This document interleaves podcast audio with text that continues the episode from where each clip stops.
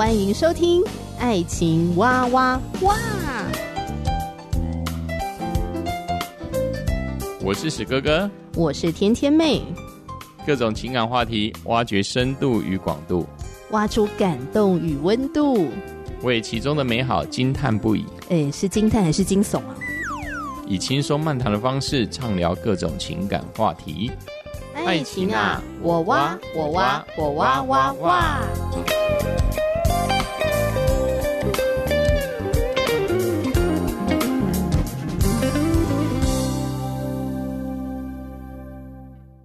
我是史哥哥，我是天天妹。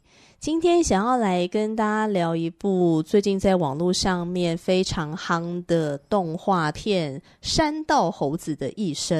嗯哼，它这个点阅率好像已经是破了千万哈。它分为上下两集。嗯，可能对我的年纪来说，这个好像似乎是在讲年轻人他平时的兴趣就是在那个山路上面骑快车。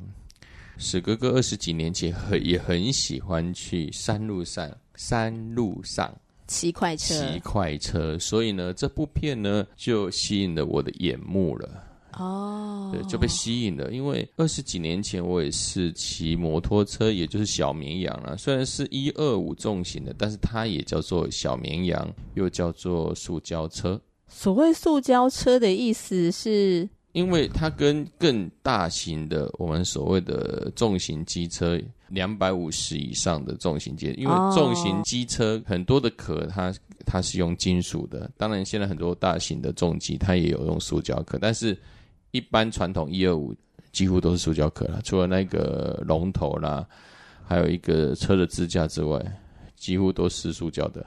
因为我说实在话，我也是看了《山道猴子的一生》这个动画，我才知道说，哦，在车迷的他们平常在讨论车子啊的术语的里面，原来如果不是重型机车的话，其他的车就叫塑胶车，比较低阶的意思。台湾在四十年前就开始流行这种小绵羊的竞速了，五十 CC 的，嗯，一些小车更不用讲，更早之前什么名流啦，什么地友啊，地友就是五十 CC，名流是一一二五 CC 的，在马力上看起来不强，但是它油门一吹呢，可能时速可能会破九十一百都有可能。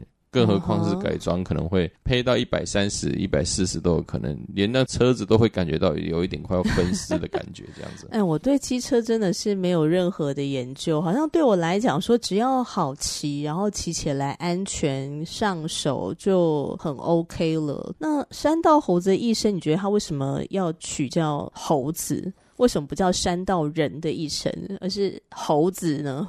为什么用猴子？嗯可能是作者的一个戏谑吧，因为就是猴子，既他不是人，可能就是他的考虑、他的思考都比较异于常人，而且以现在我们的观点来看，他可能是不加思索，他就莽撞，就去行动，就去做决定的吧。在山道上的这些年轻人骑摩托车的速度这么快，他的灵活度也就如同猴子一样啊！啊他的过弯的时候压车压得多漂亮啊！他一咻咻咻咻咻，可能猴子也是有过之而无不及吧，因为那速度都可能七八十、八九十，甚至重机压弯都过一百、一百二十五压弯，这是很恐怖的一个数字。很像在现实生活中玩跑跑卡丁车，而且还是在山路上玩。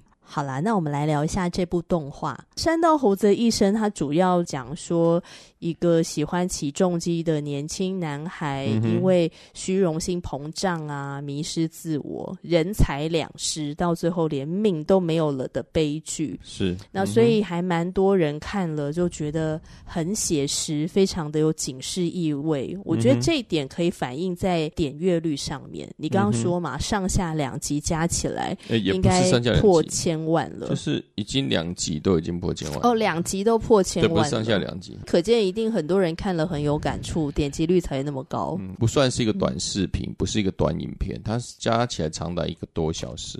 那我相信是大概是十几岁到四五四十几岁，有一句话是那个什么人不人不轻狂枉少年嘛。那大、uh -huh. 大家的成长历程当中。尤其是那个到大学之后，都期望自己买一部摩托车。尤其是对男孩子来说，买摩托车之后就会怎么样呢？就会想要去展现自我意识。自我意识就是，呃，想要在公路上啊、嗯、去跑一跑啊，去骑一骑啊。像史哥哥二三十年前就喜欢骑快车嘛，很多年轻人很喜欢耍帅啦、冒险啦。所以你那时候都去哪边骑？呃，因为那时候我在花莲读书，所以花莲的路是又直又宽啊，所以。竞速的空间绝对是非常多了，因为路都很很长嘛，路都又很直嘛，哦、所以都会把油门呢，大概就会吹到极致这样子哈。骑快车会希望旁边有人帮你鼓掌拍手？没有没有，我就是喜欢那一种自己一个人。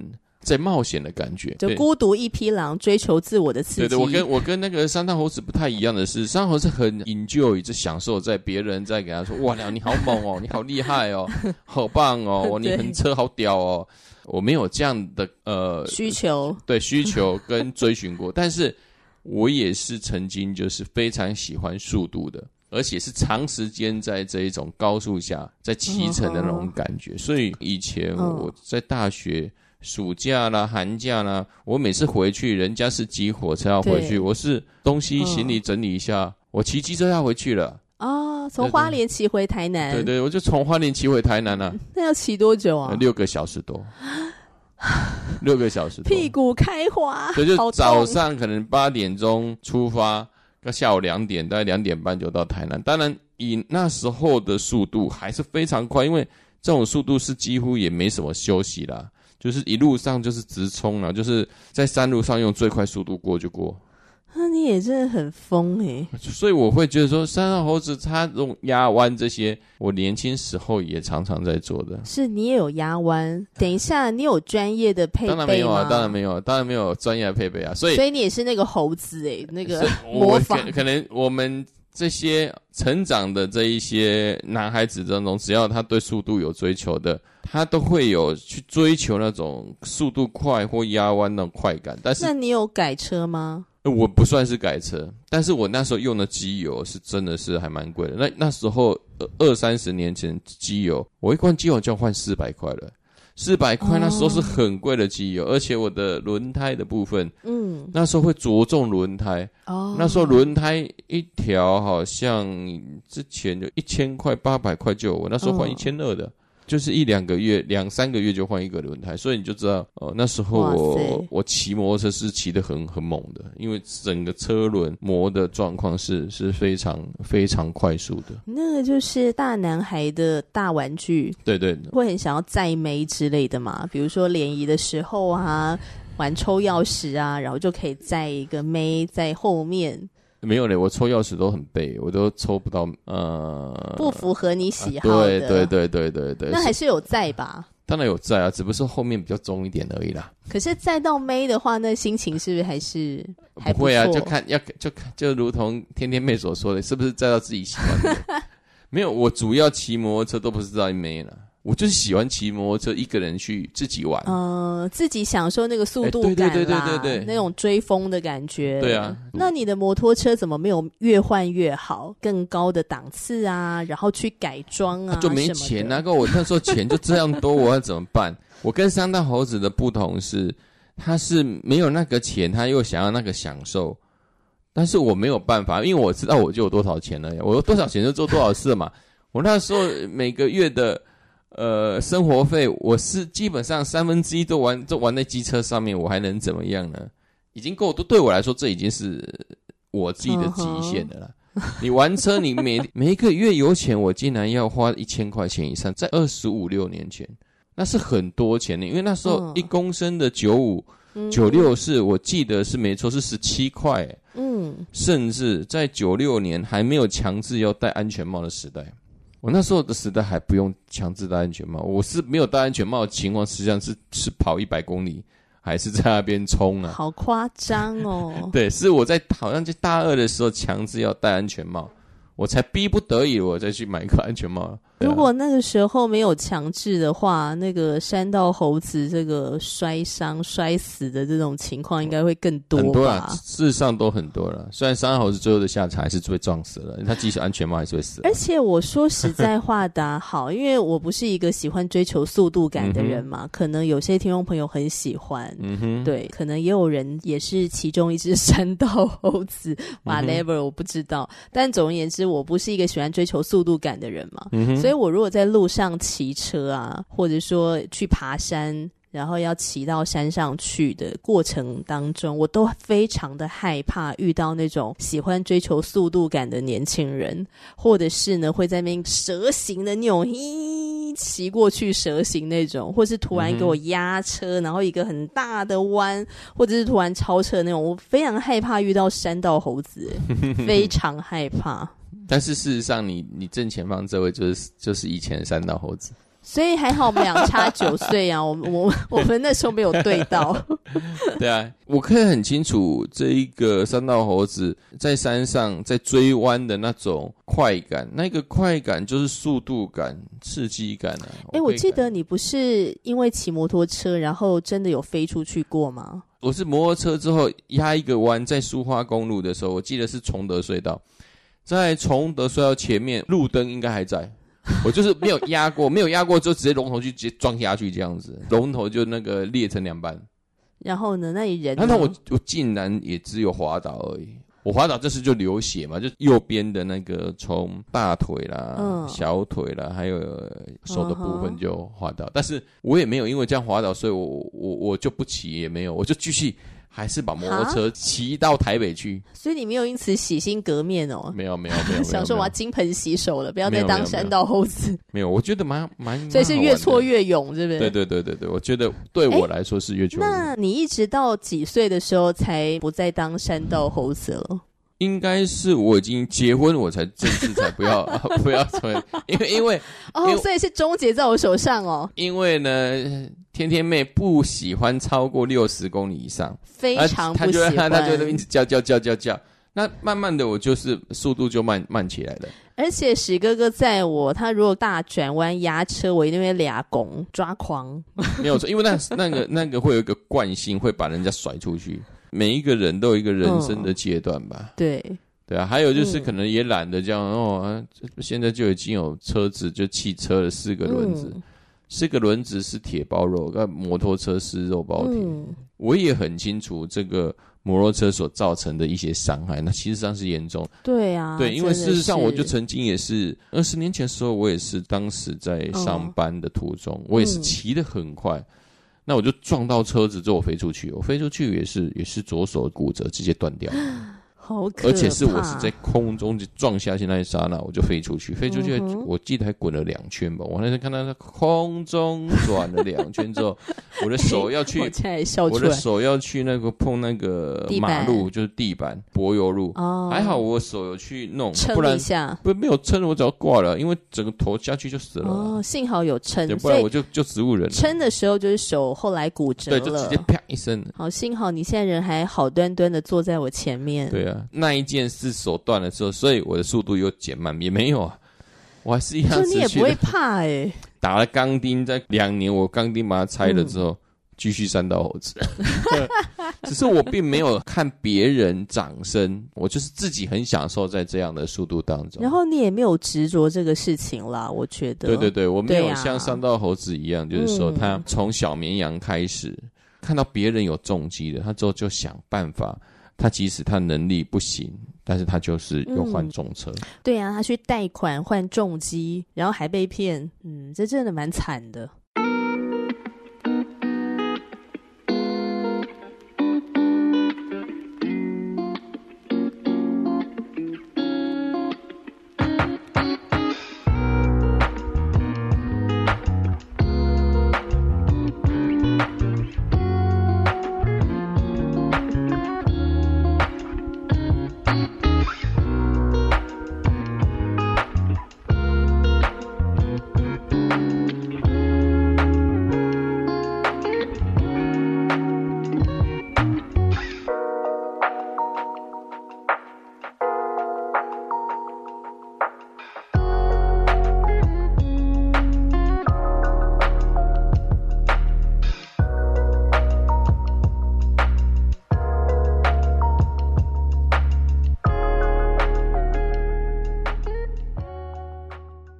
山道猴子这部动画非常夯啊，在网络上的点阅率已经都破千万了。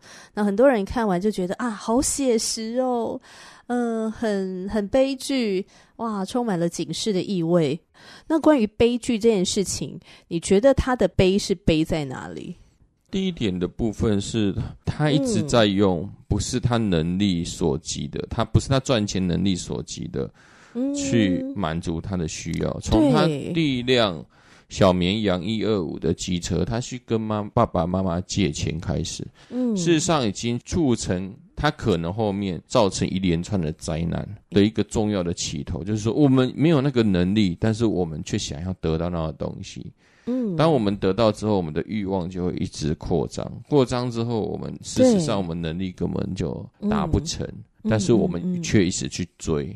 最好笑的地方是，他不是有两个好朋友吗？然后他还跟他好朋友讲说：“你不理财，财不理你，傻傻的。”然后我就想说：“你这个家伙，你真的有在理财吗？然后搞得自己负债。但”但是事实上，我们很多人就是用债养债，是不是？没有，就是他说的一身好道理嘛。但是事实上，自己所做的却是一塌糊涂嘛。对，而我们不是看到很多在荧幕上很多令人称羡的，不管是人物还是什么。但是当他们呃可能财务危机的时候，我们都会张张个很大的口说怎么会这样？但是我也觉得这里面有一个很重要，虽然这个三道猴子这位男、嗯、男主角他会落入这种状况，我觉得也是这个社会风气跟同才之间的影响吧。社会风气。对啊，就是这个三道猴子毕业没有多久，可能因为他看到周遭的同才已经有摩托车了，或者是有其他重型机车了，哦，我也想要有，没有错，就是大家彼此彼此间怂恿啊，就就好比现在的国小生、国中生，你有手机？哦，你哪你是哪一台手机？嗯、哦，我是 iPhone 十一的、嗯、啊，你 iPhone 十一，我 iPhone 十三呢？你看他两个朋友还是继续骑所谓塑胶车啊。可是他就觉得说，他应该要进阶到重机嘛？对，他就想要进入到重机。我觉得也这也是因为他看到别人的重机，所以心生羡慕嘛。过弯的速度跟角度，重机绝对比、嗯、比小绵羊压的更、嗯嗯嗯、更角度更低啊。对，他一定是看到之后被吸引了，嗯、被吸引了之后想买啊，想想买怎么买？很简单，借钱的、啊嗯。嗯，可是你看哦，他在享受这个乐趣的里面呢、啊。他不是单纯的享受骑车，他的后面有很多的期待，是我希望是可以被别人羡慕的。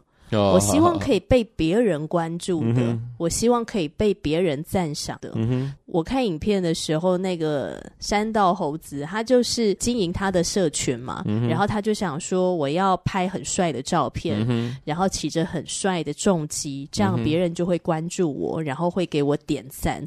他就是要经营他的这个粉丝。可是他又不是说他要透过经营粉丝然后去赚钱还干嘛的，也不是，他就是想要被羡慕，不是单纯享受兴趣的时候，我觉得这个是最大的问题。嗯哼，哦，我那个年代没有脸书这个东西，如果有脸书这个东西，可能我也可能会变成三道猴子。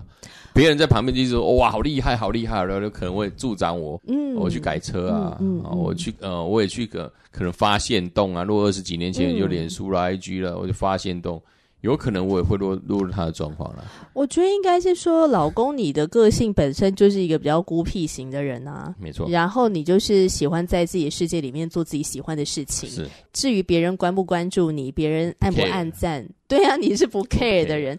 可是你有没有发现，其实这世代有蛮多的人，他们是很渴望被关注的。渴望能够活出一个被别人羡慕的生活，所以他们很用心的经营他们的形象。呃，山道猴子的话，可能是透过他的重击嘛，骑摩托车的帅的照片，是，或者是可能透过他后来交了很正的女朋友，嗯，来引起别人的羡慕嘛。是，那我觉得每一个人他想要引起别人羡慕的，可能不太一样。嗯哼，嗯，就是用的方式可能不太一样。有的人可能是透过穿衣啊，他很会穿搭，嗯哼，然后他可能买了名牌啊，嗯，用了什么名牌的东西呀，啊。呃，或者是想要用他的学历呀，嗯、或者是想要用他的事业呀，等等的。嗯、我觉得每一个人他的点可能都不太一样，可是我觉得如果落入到那个我渴望被别人羡慕，渴望呃透过这个包装来引起关注的时候，嗯、我觉得这个是蛮危险的。我觉得很容易会迷失掉。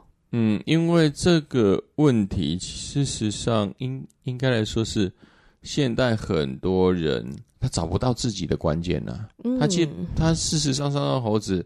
他可能真的喜欢骑车，但是之后慢慢的在这一个哦，你说社群跟环境之中的互相的影响，他就渐渐的失去了自己。他以为可能要的就是一个关注，可能别人在网络上的打赏啦。嗯、我觉得这是一个现代人很多普遍的状况。不要不要认为三道猴子他是一直改装或者交女友这些事情，其实我们。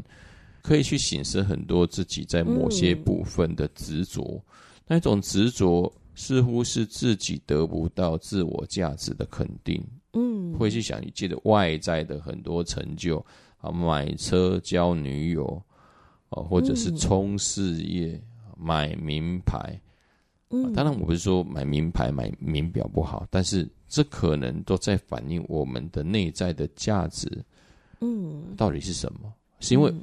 买了这个东西才能成就我，别人才会看我是好的。哦、嗯，因为买名车，例如男孩子最喜欢车，买名车，所以才能衬托是我过得好。嗯，或是女孩子啊、呃，要啊、呃、买名牌包哦，这样才能显出自己的身份。嗯，我觉得很多时候可能的关键是我们到底自己的生命的定位是什么，我们获得是什么样的肯定。如果我们不知道自己的定位是什么，嗯、我们很容易就在这个洪流，尤其是流行啊，嗯、还有其他人的看法之中，我们就不知不觉的失去了我们自己。嗯，对，我们事实上是被一个不知道、看不到的东西被推着。嗯，但是你被推的你不知道，你还你还会认为这是你所要的。例如三道猴子会认为，那他小绵羊变重机，对啊，这好像是顺理成章嘛。嗯哼，最好旁边还有一个妹，因为三道猴子大部分都猴子嘛，没有猴妹嘛，他最好给一个猴妹嘛，让你们羡慕嘛。对对对对，这样的话大家就会更多的来点赞。没有错，没有错。但但事实上，我们在这旁边所看到的，有一句话，当然说旁观者清。我们看到其实很多的问题是，嗯、那我们自己本身的定位是什么？嗯，我们需要买这么多东西来衬托我们的身份。还有我们的价值吗？还是别人要给我们按赞，嗯、按到多少赞才能代表自己有价值吗？嗯，所以这这这事实上可能是我们每一个人都要去回想的吧？为什么我觉得这个影片给给我们这么多的一些这么多的观看人数？其实其实大家也很清楚，但并不说破。我们或许曾经也是都是这些猴子的一群，不是我们玩机车，嗯、对，而是我们。在乎别人对我们的看法，嗯、可能间接扭曲了我们自己的观点。嗯，到底我们该追的是什么？这、嗯、看完《山道猴子的一生》之后呢，我很直接联想到了圣经的某一卷书，嗯、就是传道书。那个传道书的作者所罗门王啊，他做了呃一切全天下的人可能都很羡慕的事情，嗯、而且他是非常有智慧的一个以色列君王嘛，嗯，然后享受这些荣华富贵，嗯、就是他已经拥有了全部的一切了。可是他说，人生都是虚空，都是捕风。嗯哼，就是他给经历过的这些看似的荣华富贵，他下了这个标语，就是、嗯、都是虚空，都是捕风。嗯哼，嗯，是不是有的时候我们真的花很多的力气在抓取这些东西？但是你后来发现说，哎，你手打开之后，哎，其实你好像都在抓空气。嗯，就是抓这些虚空的东西。当然，这些人会说，因为你抓过啊，之后你觉得虚空，但是我还没抓过，还没虚空啊。当然我，当然我，当然有的人的的呃见解是这样子，嗯，但是我想很多人就是要经历过。我相信看三道猴子的，很多人就是因为啊，我是经历过，对，没错，我就在这当中，我慢慢觉醒了。所以你觉得你觉醒的点是什么？哦，最重要的是这个信仰嘛。因为以前因为你不知道人生的价值是什么嘛，所以会追求外在的所有东西，包括上到猴子要的机车啦、重机啦。但是因为相信耶稣嘛，啊哈，对，因为神赐给我们每一个人的价值，那个价值却不是外在可以满足我们的，而这个价值是什么？他是爱我们的，嗯，是无条件爱我们。我们当我们相信他时，他是无条件的爱我们。哦，就是内在的满足。当你这内在满足被充满的时候，你外在你哪需要这些重击或是金银珠宝财富？嗯。嗯嗯我觉得山道猴子的一生绝对不是在批评玩重机这件事情，嗯，嗯，因为我觉得每一个人各有所好，你可以有你自己的兴趣，这样，嗯，那你在这个兴趣当中，你玩的很高级，你玩的很有成就感，嗯，这都是很棒的事情。嗯，可是我觉得他是在告诉我们说，我们生命的价值到底是建立在哪里？嗯，如果我只是建立在这个兴趣上，嗯，或者说我只是建立在一个空虚的、抓不到的，呃，一个无形的，比如说别人的掌声跟羡慕，那其实就是把我的价值建立在别人的身上，对，然后也把我价值的这个钥匙交给了别人。是，那你看所罗门，他做了那么多的事情，也享尽了荣华富贵，他最后用虚空两个字来形容人生。对。就像你刚刚说的，生命的价值真的不是这些外在的事物所能够赋予给我们，嗯、所以这是所罗门他一生的经历，他做的事情比山道猴子做的还要更多、更多、更多。可是他说他虚空嘛，嗯、对呀、啊。所罗门最后在传道书的第十二章最后的两节经文十三、十四节，他说这些事都已听见了，总意就是敬畏神，谨守他的诫命。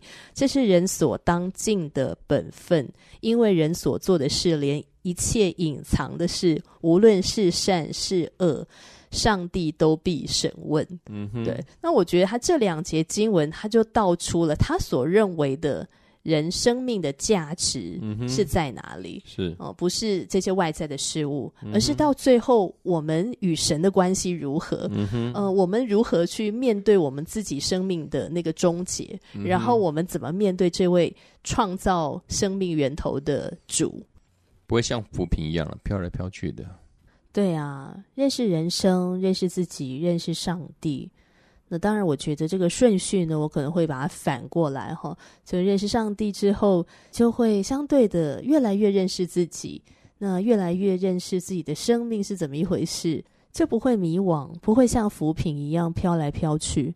如果山道猴子他的生命是有归属感的话，或许他就不会走上这条迷失自我，而且越来越弯，然后到最后人财两失，然后还丧命的这样一个悲剧。你还记不记得山道猴子的一生动画片的最后 ending？就是他被撞死嘛，然后撞死之后，他的影片在网红的节目里面被循环播放。没有错，那真的很讽刺，那是讽刺吧？超讽刺的。对啊，沿用的是一个著名的机车界的玩车的那个呃一个 YouTuber 的，而且画的还蛮像的。对，连他表情都一样。本人看了该影片说。哇，彩蛋呢！原来我也在里面。这是什么？这是个笑话嘛？这就是一整个让人家看的影片，就是整个荒谬跟笑话。难道我们的人生要成为别人笔触里面的那笑话吗？当然不要。所以重点还是要找到生命的价值和意义，嗯、你就不会走上那条冤枉路。嗯，这是最重要的。那不晓得线上的听众。嗯您听了我们的分享之中有什么样的感受呢？那也欢迎呢，听众朋友们就给我们一个讯息，听了这一集的想法是怎么样的？欢迎留言给我们哦。那我们就下集再继续聊了，拜拜，拜拜。